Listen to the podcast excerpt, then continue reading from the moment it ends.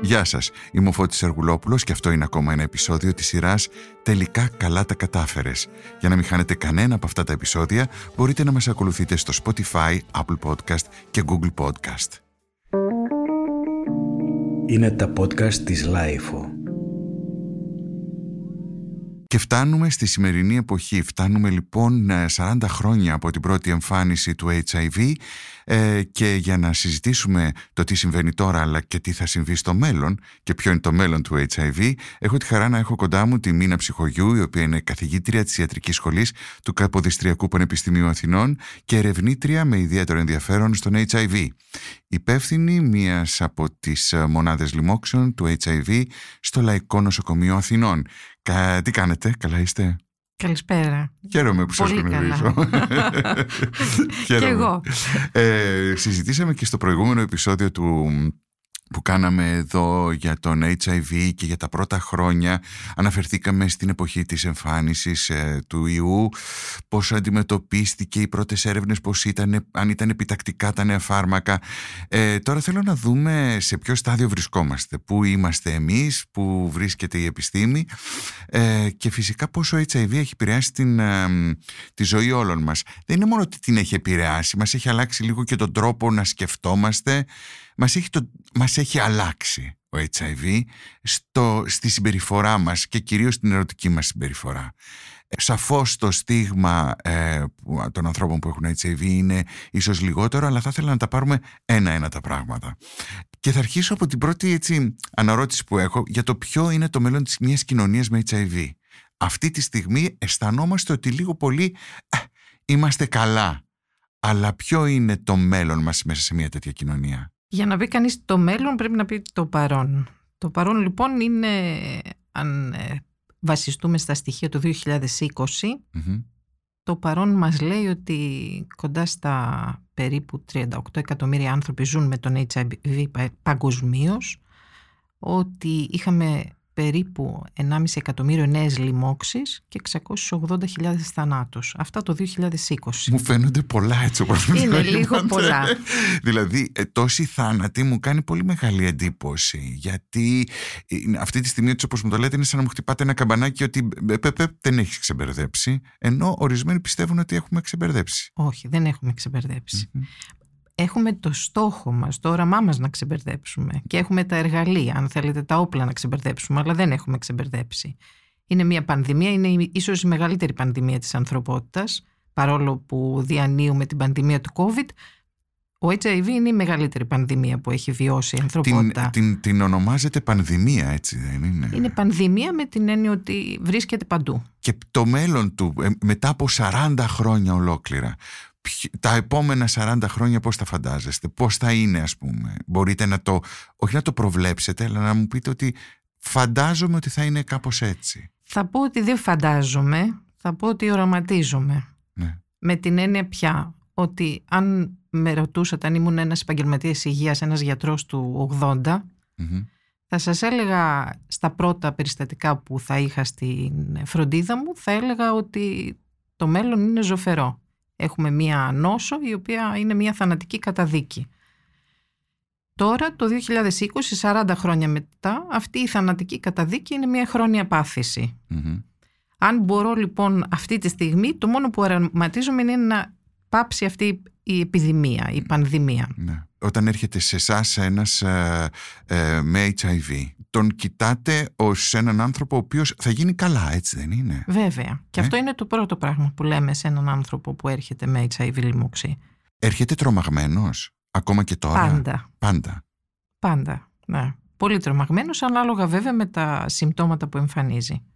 Ναι. Οι, οι θεραπείες οι οποίες έχουμε αυτή τη στιγμή έχουν εξελιχθεί πάρα πολύ σε σχέση με αυτό που είχαμε. Υπάρχει μια ε, ελαχιστοποίηση ας πούμε της τοξικότητας. Αυτό που θυμόμαστε από παλιά είναι ότι ήταν αρκετά τοξική αυτή η θεραπεία. Ήταν πολύ τοξική και πολύ δύσκολη για τους ασθενείς. Δηλαδή σκεφτείτε ότι οι ασθενείς τότε χρειάζονταν να παίρνουν μια χούχτα φάρμακα για να μπορούν να πορεύονται για τα επόμενα χρόνια της ζωής τους. Τώρα με ένα χάπι το οποίο είναι ασφαλές μπορεί να έχουν στα χέρια τους πάλι την υγεία τους. Μάλιστα. Όταν ε, αναφερθήκατε προηγουμένως σε τόσους θανάτους παγκοσμίως, ε, φαντάζομαι ότι υπάρχουν, ε, αναφέρεστε και σε χώρες που είναι υπό ανάπτυξη, χώρες οι οποίες δεν έχουν πρόσβαση σε προστασία, ε, χώρες οι οποίες δεν έχουν φάρμακα τόσα πολλά. Στην Ελλάδα έχουμε ακόμα και τώρα ε, θανάτους; Βέβαια έχουμε θανάτους. Από HIV. από HIV. Με, ναι. Και αυτοί οι θάνατοι κυρίως ε, αφορούν άτομα τα οποία φτάνουν καθυστερημένα στη φροντίδα μας. Δεν έχουν εξεταστεί έγκαιρα, δεν έχουν συνδεθεί με τη φροντίδα, με την υγεία, με, το, ε, με τη δυνατότητα να πάρουν την αγωγή τους έγκαιρα. Φτάνουν πολύ καθυστερημένα με AIDS, με την όσο πια εκδηλωμένη, η οποία είναι πάντα η ίδια, δηλαδή έχουμε τα, το σάρκωμα καπόζι, έχουμε την... Ε, ε την μεγάλη την, απώλεια βάρους, το πνευμονίες. πνευμονίες από πνευμοκίστη. Είναι τα ίδια συμπτώματα είναι τα ίδια, ναι, δεν ναι. έχει αλλάξει αν το θέλετε το είδος της ασθένειας.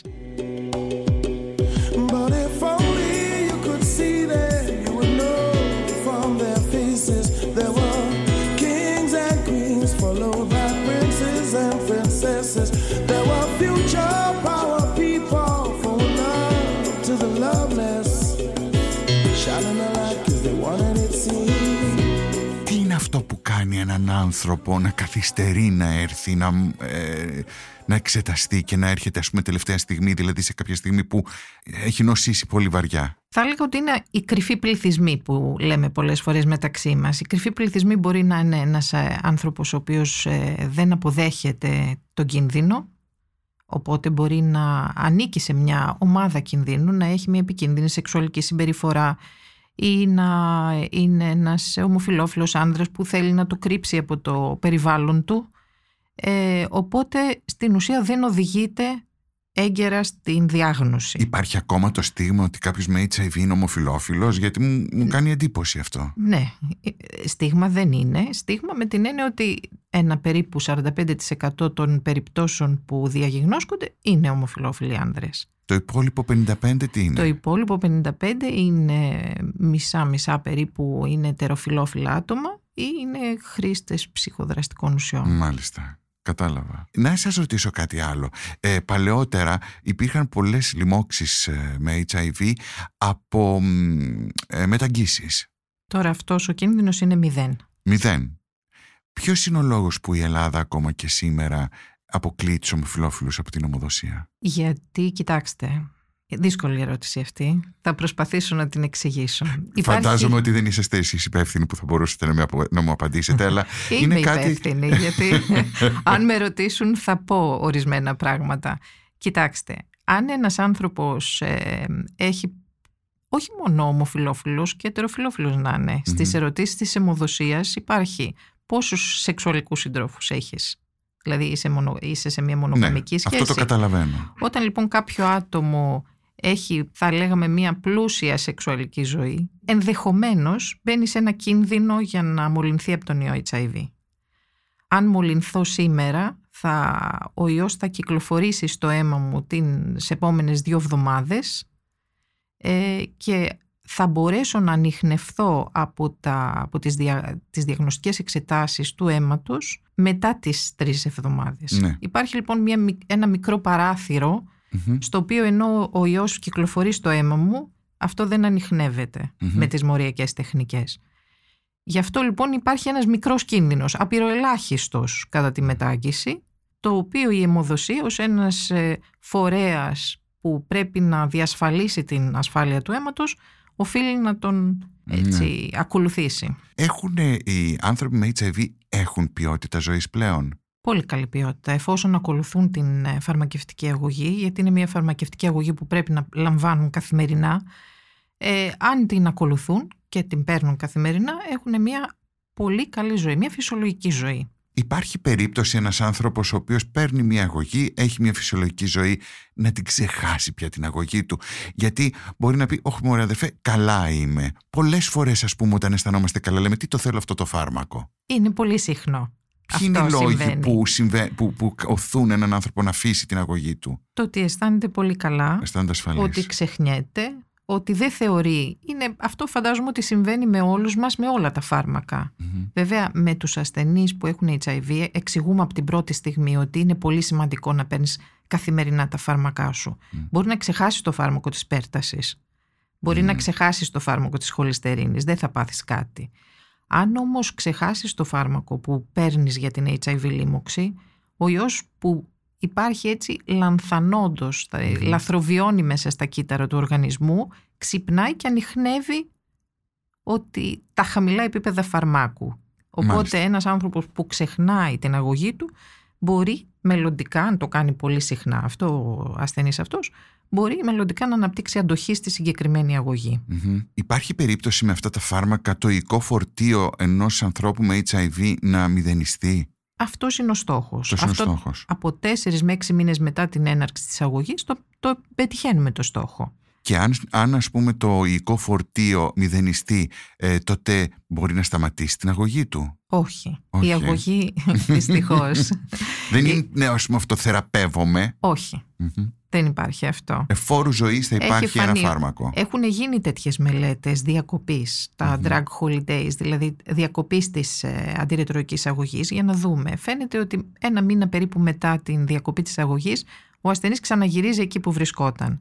Οπότε είναι πολύ σημαντικό και είναι από τα πρώτα πράγματα που λέμε στους ασθενείς. Να παίρνεις την αγωγή σου, να μην ξεχνάς, να βρεις έναν τρόπο στην καθημερινότητά σου να μην το ξεχνάς, όπως δεν θα ξεχάσουμε τα ρούχα μας για να βγούμε έξω τις περισσότερες φορές, να βάλεις ναι. μέσα στην καθημερινότητά σου και αυτό. Δεν είναι νομίζω τόσο το θέμα του ξεχνάς όσο το θέμα του α, αισθάνομαι πια οκ, απελευθερώνομαι από ένα βραχνά ας πούμε, που πρέπει να κάνω. Ίσως απελευθερώνομαι κιόλας από, το, από την ιδέα ότι έχω κάτι. Ναι, το καταλαβαίνω αυτό που λέτε. Αυτό που προσπαθούμε, τουλάχιστον οι περισσότεροι γιατροί, να κάνουμε από την πρώτη μας, την πρώτη μας επαφή με τον ασθενή, είναι να τον κάνουμε λίγο κοινωνό όλων αυτών των πραγμάτων που ισχύουν. Δηλαδή, δεν προσπαθούμε να πούμε στον ασθενή συμμορφώσουμε την αγωγή. Πάρε το ένα χάπι την ημέρα κάθε μέρα στις 12 η ώρα γιατί αυτό είναι κατά κάποιο τρόπο μια, αν το θέλετε, ιατροκεντρική αντίληψη. Εμείς αυτό που προσπαθούμε είναι να, να κάνουμε τον ασθενή να καταλαβει τι είναι ο HIV, πού βρίσκεται, ε, πώς αυτά τα φάρμακα τον πολεμουν και τον καταστέλουν και τι γίνεται αν ξεχάσουμε την αγωγή. Μάλιστα. Αν λοιπον ο ασθενής το καταλάβει αυτό, είναι σε θέση να το καταλάβει, καταλαβαίνει και ότι την ανάγκη συνεχούς λήψης ναι. της αντιγωγής. Πολλοί σκέφτονται ότι εφόσον δεν θα πάθω και τίποτα, α, δεν πειράζει, ας έχω μια ζωή ελεύθερη ερωτικά, σεξουαλικά και άμα μου τύχει θα παίρνω το φαρμακάκι μου και τελείως υπόθεση.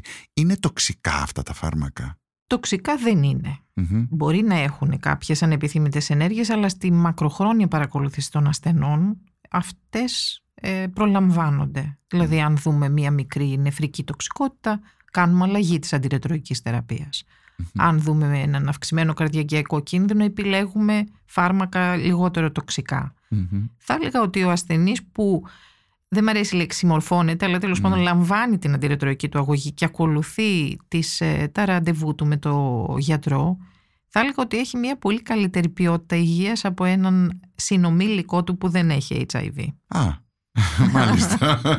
ναι, ναι. Γιατί, προλαμβάνονται ναι. όλα. Δηλαδή, ναι. ένας ασθενής με HIV στα 30 του θα έχει ήδη κάνει το τρίπλεξ καρδιάς, θα έχει ρυθμίσει τα λιπιδιά του. Δηλαδή, βέβαια θα έχει χάσει την ορμή της, ε, της νιώτης με την έννοια της χαλαρότητας και της ναι. ελαφρότητας που έχει αυτό. Τώρα που είπατε νιώτη, έρχεται περιστατικά νέων ανθρώπων με HIV τα οποία νέα παιδιά εννοώ ας πούμε τον, από 20 από την, όταν ένα άτομο αρχίζει τη σεξουαλική του ζωή που ε, ούτε καν είχαν σκεφτεί να προφυλαχθούν να κάνουν ένα ασφαλές σεξ και να έρχονται ε, με HIV και να πέφτουν από τα σύννεφα ότι τους έσκασε κάτι τέτοιο. Ναι η χρήση προφυλακτικού δεν είναι ευρεία. Όχι πλέον. Νομίζω έχει, έχει λίγο πάψει να... Ναι. αυτή η χρήση. Αλλά Πάντως, μου κάνει εντύπωση. Ιδιαίτερα στις γυναικες και ισχύει το ότι δεν πιστεύουν ότι θα τους τύχει κάτι τέτοιο. Ναι. Εντάξει, οι γυναίκες πάντοτε το πίστευαν αυτό. Όχι το πίστευαν, είχαν την αίσθηση ότι, και ίσως ότι και δεν, οι ετεροφιλόφιλοι άνδρες ναι. περισσότερο από αυτό που ναι, λέτε. Ναι, οι ετεροφιλόφιλοι άνδρες και αυτοί. Και αυτοί, ναι. Τι ποσοστό υπάρχει σε άνδρες και γυναίκες αυτή τη στιγμή; Περισσότεροι άνδρες, λιγότεροι γυναίκες. Μάλιστα. Αλλά αυτό ισχύει για την ελλαδα και σε χώρες του δυτικού κόσμου που η επιδημία είναι κυρίως είναι, το μεγαλύτερο ποσοστό είναι χρήστες ουσιών και ομοφιλόφιλοι mm. άνδρες. Σε χώρες όπως είναι η Αφρική που είναι καθαρά ετεροφιλόφιλη επιδημία εκεί και είναι πολύ περισσότερες οι γυναίκες από ότι οι άντρες. Ναι.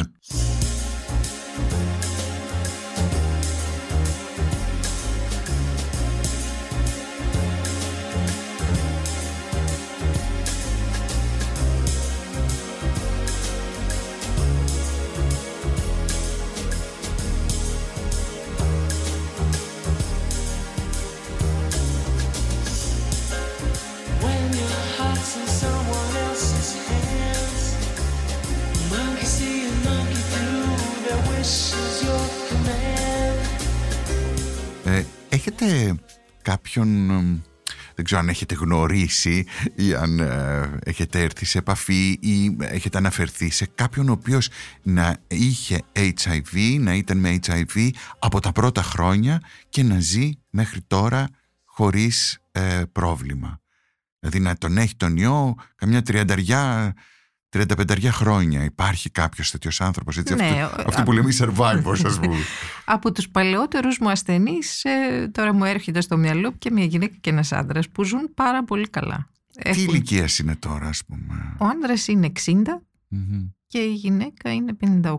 Αλλά έχω και ασθενή άνδρα 88 με HIV. Να είναι καλά. να είναι καλά, όχι. Νομίζω ότι. Ναι, ε, όχι, θέλω να πω ότι είναι πολύ ε, καλό αυτό που μου λέτε, γιατί αισθάνομαι ότι το μεγάλο κύμα θανάτων ήταν και στη δεκαετία του 90 στην Ελλάδα και σιγά σιγά αυτό το πράγμα μειώθηκε, αλλά αυτοί που ήταν από τότε ζουν ακόμα και μέχρι σήμερα. Βέβαια. Και μάλιστα λέω πολλές φορές έτσι. Με, μια, με μια φαρμακολογία η οποία δεν ήταν τόσο ασφαλής παλιότερα. Ναι, ναι. Και ήταν και πολύ πιο πολύπλοκη. Πολύπλοκη. Αυτό που λέω πολλές φορές σε φοιτητές είναι ότι αν ε, έπρεπε να επιλέξω ένα νόσημα ναι. ε, που έπρεπε να έχω, αυτό θα ήταν HIV. Αλήθεια, ε. Ναι. Δεν θα ήθελα να έχω κάποιο άλλο νόσημα. Μου κάνει εντύπωση. Ναι. είναι λίγο, το λέω, είναι λίγο... Ναι, για να το συγκρίνετε, όχι ότι τώρα θα τρέχουμε όλοι να κολλάμε όχι, γιατί είμαστε μοντέρνοι.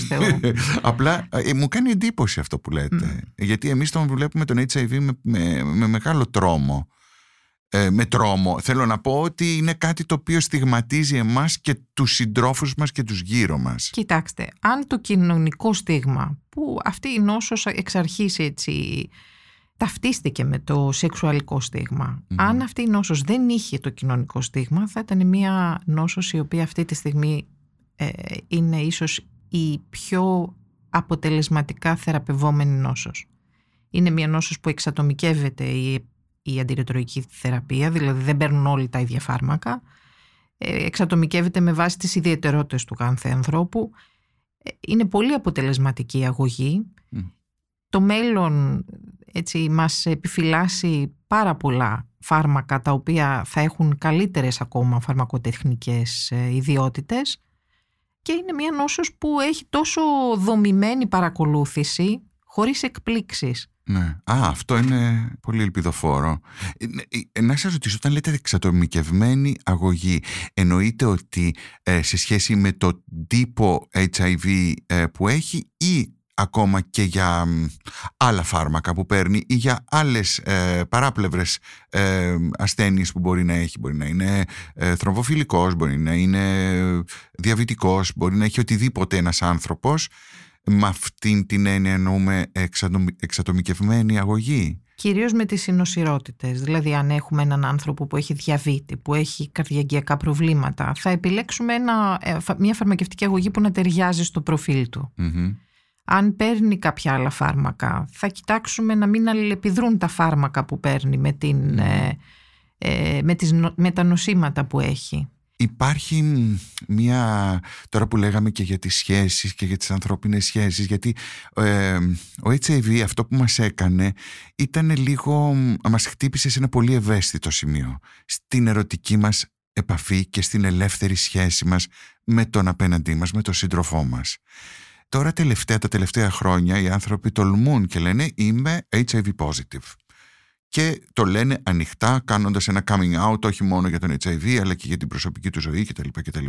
Αυτό είναι αποδεκτό. Δεν αισθανόμαστε ότι ε, ανάτος αυτός είναι στο δρόμο να μην τον πλησιάσουμε.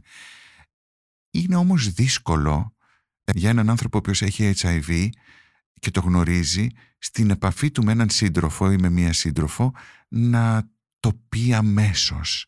Τι συμβουλεύεται σε έναν τέτοιον άνθρωπο ότι πρέπει να κάνει; Δυσκολεύεται να το πει με την πρώτη. Δυσκολεύεται γιατί θα φάει μια απόρριψη, θα πει ο άλλος, εγώ, γιατί η πρώτη επαφή είναι η πρώτη επαφή. Σιγά τώρα λέει ο άλλος, μην μπλέξω με έναν άνθρωπο ο οποίος μπορεί να κινδυνεύσω. Τι μπορείτε να του πείτε; Το πρώτο που λέω είναι να παίρνεις την αγωγή σου. Ε, να ξέρεις ότι έχεις μία ανοιχνεύσιμο οικοφορτίο γιατί αυτό επιτυγχάνεται μέσα στους πρώτους μήνες της αγωγής τον διαβεβαιώνω ότι εφόσον έχει μία ανοιχνεύσιμο οικοφορτίο η μετάδοση είναι μηδέν άρα έχει, μπορεί να έχει μία ασφαλή ερωτική ζωή χωρίς τον κίνδυνο της μετάδοσης του HIV στο σύντροφο. Όταν λέτε ασφαλή ερωτική ζωή εννοούμε ότι πρέπει να έχει μια ερωτική ζωή η οποία να ε, είναι με μια, με μια προφύλαξη, με προφυλακτικά, να κάνεις σεξ με προφυλακτικό ή όχι. Προφυλακτικά σίγουρα θα χρησιμοποιήσει και για τα άλλα σεξουαλικά μεταδιδόμενα νοσήματα. Ναι. Δηλαδή το, το προφυλακτικό θα τον ε, διαφυλάξει από τη σύφυλλη, από τη γονόρια ή από τα ναι. χλαμίδια.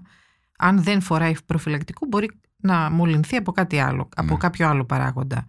Αν λοιπόν έχει πολλαπλές ε, σεξουαλικές επαφές με άτομα τα οποία δεν γνωρίζει, είναι προτιμότερο να φοράει προφυλακτικό. Αν έχει όμως έναν σύντροφο, έναν άνθρωπο με τον οποίο ερωτεύεται και θέλει να ζήσει τη ζωή μαζί του και να έχουν μια ωραία σεξουαλική ζωή. Εκεί, εκεί αυτό που συνήθως λέω, καταρχήν ενημερώνω σαν γιατρός και το σύντροφο. Τον οροαρνητικό σύντροφο. Ναι. Οφείλει να γνωρίζει και εκείνος, δεν τον ενημερώνω εγώ, τον ενημερώνει ο ίδιος ο ασθενής. Mm-hmm.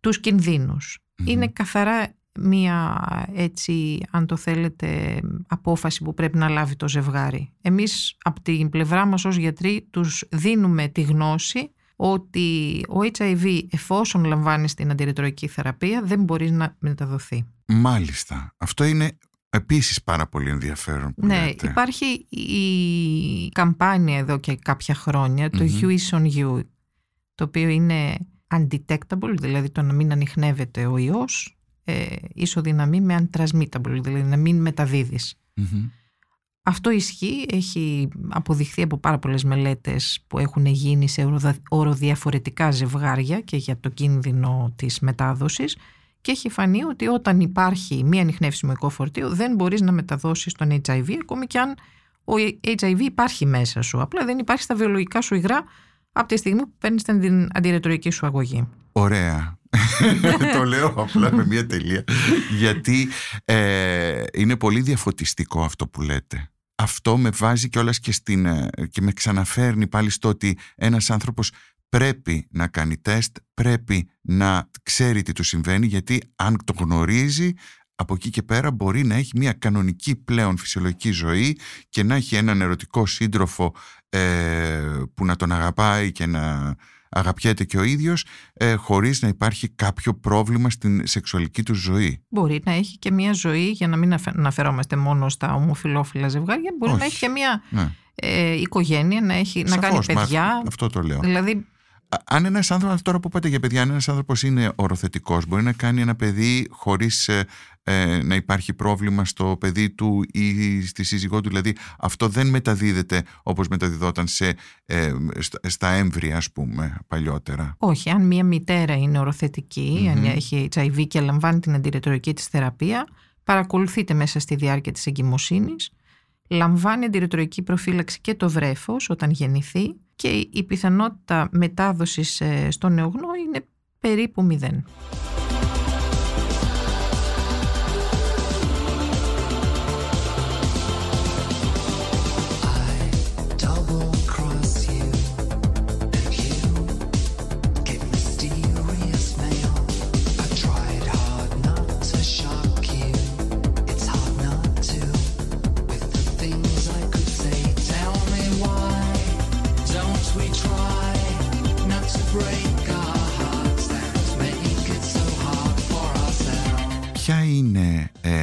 Το μέλλον των, ε, των φαρμάκων τι πιστεύετε ότι θα βγει πέρα από αυτό, γιατί αυτή τη στιγμή μου λέτε ότι έχουμε ένα χάπι το οποίο. Μπορεί να είναι και δύο, έτσι. Μπορεί να είναι και δύο, εντάξει, δεν είναι μια χούφτα ναι, χάπια. Ναι, έχουμε μια αγωγή η οποία μας φέρνει στο σημείο 0. Ε, συνεχίζουμε την αγωγή μας και είμαστε μια χαρά. Υπάρχει περαιτέρω έρευνα για καινούρια φάρμακα; Πού, πού στοχεύει αυτή τη στιγμή η επιστήμη; Στοχεύει σίγουρα στα πιο ασφαλή φάρμακα, δηλαδή τα τελευταία δέκα χρόνια έχουμε στα χέρια μας πιο ασφαλή φάρμακα όσον αφορά την τοξικότητα των φαρμάκων. Τώρα, η επόμενη δεκαετία έρχεται να μας δώσει άλλες φαρμακοτεχνικές μορφές. Δηλαδή, θα έχουμε ανέσιμα φάρμακα, τα οποία μπορεί ο ασθενής να λαμβάνει μία φορά στο δίμηνο. Ε, θα έχουμε εμφυτεύματα με αποδέσμευση του φαρμάκου. Βέβαια, δεν ξέρω κατά πόσο αυτά θα είναι για όλους τους ασθενείς. Πάντως μπορεί να υπάρχει και κάτι τέτοιο αν χρειάζεται κάποιος ασθενής ναι, να έχει μια τέτοια χορήγηση. Ίσως οι ασθενείς οι οποίοι έχουν κάποιες ιδιαιτερότητες, ξέρω εγώ, ένας χρήστης ουσιών μπορεί να μην μπορεί να ε, ναι. έχει συμμόρφωση με την καθημερινή λήψη αντιρρετροϊκής αγωγής. Σε αυτόν ίσως ταιριάξει ένα φάρμακο το οποίο είναι αναδίμηνο μια ενδομική ένεση. Υπόσχεται πάντως η επιστήμη πολλά πράγματα για τα επόμενα χρόνια. Ναι. Και ένας α, άνθρωπος ο οποίος έχει τώρα ε, ε, ψάχνω να βρω ερωτήσεις που μπορεί να μου έχουν κάνει και άλλοι άνθρωποι να σας ρωτήσω αν εγώ έρθω σε επαφή με κάποιον ο οποίος είναι HIV positive μπορεί να μην έχει αρνητικό οικοφορτίο ή να υπάρχει κάποιο πρόβλημα ας πούμε τι πρέπει να κάνω; Κοιτάξτε αυτή τη στιγμή λέμε στα ζευγάρια που είναι οροδιαφορετικά ότι εφόσον διαπιστώνουν, ξέρουν ότι το οικό τους φορτίο είναι μη ανιχνεύσιμο στον ε, ασθενή που έχει HIV, ότι ακόμη κι αν σπάσει το προφυλακτικό ή δεν, χρή, χρήζεις προφύλαξη. Μάλιστα. Αν τώρα έρθουν σε επαφή δύο σε αυτή την περίπτωση πάντα διερευνούμε, επειδή δεν ξέρουμε, για, για μας όταν έρχεται ένα τέτοιο ζευγάρι δεν ξέρουμε τίποτα για αυτούς τους δύο Οπότε το πρώτο που πρέπει να κάνει κάποιος είναι να επισκεφθεί ένα νοσοκομείο, μια μονάδα λοιμόξεων ή ένα εφημερεύον νοσοκομείο, να δηλώσει αυτό το, την πιθανή Λαμβάνεται ένα, αίμα, ένα δείγμα αίματος και από τους δύο που διαπιστώνεται η αλήθεια του πράγματος και χορηγούμε τη λέμε προφύλαξη μετά από επαφή, η οποία είναι αντιρετροϊκή αγωγή για ένα μήνα. Αυτό βέβαια στην περίπτωση που το άτομο που δυνητικά εκτέθηκε δεν έχει HIV. Γιατί ναι. την επόμενη μέρα θα έχουμε και τα αποτελέσματα του τεστ του. Μάλιστα. Αν όμως είναι αποδεδειγμένα ο σύντροφος είναι αρνητικός στο οικό του φορτίο, μπορούμε στη συζήτηση με το αρνητικό άτομο να πούμε να μην πάρει προφύλαξη. Α, μάλιστα. Βέβαια δεν συμβαινει ποτέ γιατί το άτομο που δεν έχει HIV φοβάται ιδιαίτερα, οπότε σε αυτές τις περιπτώσεις προτιμούμε να μπούμε στη διαδικασία να πάρει ένα μήνα προφύλαξη και να μηδενίσουμε 100% τον κίνδυνο. Μάλιστα υπάρχει διακριτικότητα σε αυτό, δηλαδή ποια είναι η διαδικασία, γιατί ας πούμε είμαι εγώ τώρα ένα βράδυ. είμαι ένα βράδυ ε, έχω περάσει πολύ όμορφα. Μετά από αυτό το βράδυ ανακαλύπτω ότι αχ, κάτι έχει γίνει ένα ατύχημα. Βρίσκομαι όμως σε αυτή τη δυσάρεστη φάση με το μυαλό μου να γίνεται σούπα γιατί δεν ξέρω τι να κάνω. Λέμε άντε πάμε σε ένα δημόσιο νοσοκομείο. Ε, ε. είναι λίγο αμήχανο είναι πολύ αμήχανο. Είναι πολύ αμήχανο. Είναι πολύ αμήχανο και συνήθως δεν υπάρχει και διακριτικότητα, αν θέλετε να είμαι ειλικρινής. Βέβαια, εξαρτάται ποιον θα συναντήσουν στα εξωτερικά ιατρία του νοσοκομείου. Υπάρχει ένα κενό εκεί στο θέμα της αντιμετώπισης. Σε οποιοδήποτε νοσοκομείο, ή μπορούμε να πάμε σε ένα νοσοκομείο το οποίο να έχει μια μονάδα η οποία να. Πρέπει να εφημερεύει. Γιατί αυτά συνήθως θα συμβούν το βράδυ. Α, να τρέξω αμέσως δηλαδή. Θέλετε να πείτε, μην περιμένω να κοιμηθώ πρώτα. Κοιτάξτε, αυτό που λέμε μέσα στις πρώτες 48 ώρες. Μάλιστα, ωραία. Δηλαδή, πολύ, πολύ συχνά ε, λέμε, αν ας πούμε συμβεί στις 2 το βράδυ, μπορείς να περιμένεις μέχρι τις 8 το πρωί και να έρθεις σε επαφή με έναν γιατρό που γνωρίζεις, εμπιστεύεσαι και αποφεύγεις αυτή την ε, έτσι, ταλαιπωρία. Τη, το να τρέχω στα επίγοντα. Ακριβώς. Λέγοντας όλα αυτά σε ναι, έναν ναι. Αλλά όμως αν το επόμενο πρωί γνωρίζω ένα νοσοκομείο το οποίο μπορεί να δεχτεί και να είναι πιο ενημερωμένοι οι άνθρωποι που θα με υποδεχτούν, είναι καλύτερα. Ναι, ναι. Υπάρχουν συγκεκριμένα νοσοκομεία γι' αυτό; Ναι, ναι. Μπορεί κανείς να τα μάθει. Είναι εύκολο. Είναι εύκολο. Πείτε μου τώρα κάτι, έχω ακούσει μια μαγική εξίσωση, κάτι που λέγεται 90-90-90. Τι είναι αυτό; Αυτό τι είναι; Τώρα βέβαια δεν υπάρχει το 90-90-90, υπάρχει το 95-95-95. Ωραία, για πάμε σε αυτό. λοιπόν, αυτό είναι ένας στόχος. Ακριβώς επειδή έχουμε το όραμα της εξάλληψης του HIV, μπήκε ένας στόχος. Ο στόχος ποιος είναι; Να βρούμε τα 95% άτομα που έχουν HIV, να διαγνωστούν δηλαδή παγκοσμίως. Ναι. Από τα 95-7 άτομα της 100 να φτάσουμε στα 95% να πάρουν και τα 95% να έχουν ιολογική καταστολή, να μην έχουν ανοιχνεύσιμο οικοφορτίο. Οπότε αυτό είναι και η θεραπεία, η εξαφάνιση του ιού. Ακριβώς. Με βάση αυτό λοιπόν, αυτό, αυτό το στόχο το έχουμε για το 2030. Το 90-90 που είπατε ήταν για το 2020. Μάλιστα. Ελάχιστες χώρες έχουν καταφέρει το 90-90-90. Η χώρα μας δεν είναι ανάμεσα σε αυτές. Όμως βρισκόμαστε σε τροχιά αυτού του οράματος.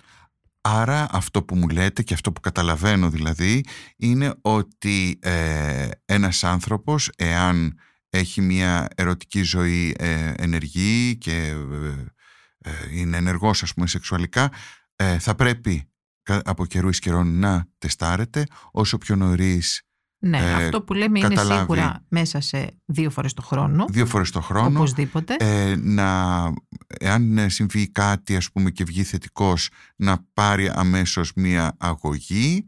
Να και ξεκινήσει, να ξεκινήσει την, αγωγή. του και αυτή την αγωγή να την κρατήσει μέχρι το τέλος ώστε να έχει ένα μηδενικό οικοφορτίο και έτσι να μην μεταδίδει ε, τον ιό σε άλλους ανθρώπους. Ακριβώς. Και έτσι θα φτάσουμε σε κάποιο σημείο να μην υπάρχει ο HIV. Υπάρχει περίπτωση να γίνει αυτό; Να μην υπάρχει ο HIV δύσκολο. Δύσκολο, ε. Να οραματιστούμε ένα κόσμο που θα έχουμε πολύ λιγότερους ασθενείς να μολύνονται, αυτό είμαστε σε αυτή την τροχιά. Σε σχέση ας πούμε να γίνει κάτι σαν την Ιλαρά Όχι. Για να γίνει κάτι σαν την Ιλαρά πρέπει να βρούμε εμβόλιο. Ναι. Στο εμβόλιο είμαστε Είναι ένα ιό που αλλάζει πάρα πολύ το περιβλημά του με αποτέλεσμα είναι πολύ δύσκολο να φτιαχτεί Οπότε θα έλεγα αν μπορούσαμε να βάλουμε στόχους, ο στόχος είναι κάποιος να διαγνωστεί όσο πιο πολύ έγκαιρα γίνεται. Δηλαδή αν εκτεθώ σήμερα μπορώ να διαγνωστώ μέσα στις επόμενες δύο εβδομάδες. Η επιστήμη μου το δίνει αυτό το όπλο με το τεστ. Άρα λοιπόν εγώ να μην καθυστερήσω να διαγνωστώ αν έχω πιθανά εκτεθεί και από τη στιγμή που διαγνωστώ να συνδεθώ με τις μονάδες, με το γιατρό μου προκειμένου να αρχίσω αντιρετροϊκή Αυτό μου διαφυλάσσει την υγεία και μου μειώνει στο μηδέν το κίνδυνο μεταδοτικότητας. Άρα αυτό που μου λέτε είναι ότι ο συνδυτός ας πούμε άνθρωπος, άνθρωπος που έχει μια συνείδηση για, τον, ε, για το τι του συμβαίνει ε, είναι και αυτός ο οποίος μπορεί να φέρει τη λύση. Αυτό μπορεί να συμβεί σε οποιαδήποτε πανδημία. Ο άνθρωπος ο οποίος ε, κυκλοφορεί ε, είναι υπεύθυνος για τη μετάδοση ε, και για, την, για τη μετάδοση νοσιού και για την εξέλιξη μιας πανδημίας. Σίγουρα, όσο πιο συνειδητοποιημένος είναι ένας άνθρωπος, τόσο λιγότερη πιθανότητα να μεταδώσει. Μάλιστα. Γιατί θα διαγνωστεί πολύ έγκαιρα, θα λάβει αγωγή, θα την ακολουθεί και ο ίδιος διαφυλάσσει την υγεία του μακροχρόνια, αλλά και δεν θα γίνει ε, αίτιο μόλυνσης ενός άλλου συνανθρώπου του. Θα ήθελα να σας ευχαριστήσω πάρα πολύ. Θέλω να σας πω ότι επειδή παρακολουθώ όλα αυτά τα χρόνια ε, την εξέλιξη του ιού και με ενδιαφέρει και προσωπικά, αλλά τέλος πάντων έχω βρεθεί και σε πολλές ε, ομάδες ανθρώπων υποστήριξης και στήριξης των ανθρώπων με HIV, ε, είναι ίσως η πρώτη φορά που αισθάνομαι τόσο αισιόδοξα. Θα ήθελα να σας ευχαριστήσω γι' αυτό και θα ήθελα να πω σε εσάς αλλά και σε όλες και όλη τον επιστημονικό κόσμο, τον, τον κόσμο της επιστήμης, την uh, ιατρική κοινότητα, ότι τελικά καλά τα κατάφεραν. Σίγουρα καλά τα κατάφεραν. Σκεφτείτε μόνο, εγώ πολλές φορές φέρνω ε, τη φωτογραφία 40 χρόνια πριν, που είχε γίνει γνωστή μέσω τη φωτογραφία ενός ανθρώπου που πεθαίνει και έχει στο πλευρό του τους δικούς του ανθρώπους. Και αυτή ήταν η αισιόδοξη φωτογραφία της τότε εποχής. Δηλαδή ότι ένα, ένας άνθρωπος που έχει ένα μεταδοτικό νόσημα Παρ' όλα αυτά δεν απομονώνεται, δεν περιθωριοποιείται, αλλά έχει κοντά του τους αγαπημένους του. Τώρα η αισιόδοξη Φωτογραφία είναι κάτι διαφορετικό. Είναι οι κοινότητες των ασθενών, οι κοινότητες των ανθρώπων έχουν ενωθεί προκειμένου και έχουμε πλέον στα χέρια μας τα όπλα, τα φάρμακα για να νικήσουμε αυτή την πανδημία. Ε, σας ευχαριστώ πάρα πολύ. Και εγώ ευχαριστώ. θα ήθελα να τα ξαναπούμε κάποια στιγμή και να έχουμε ακόμα καλύτερα νέα. Να είστε καλά.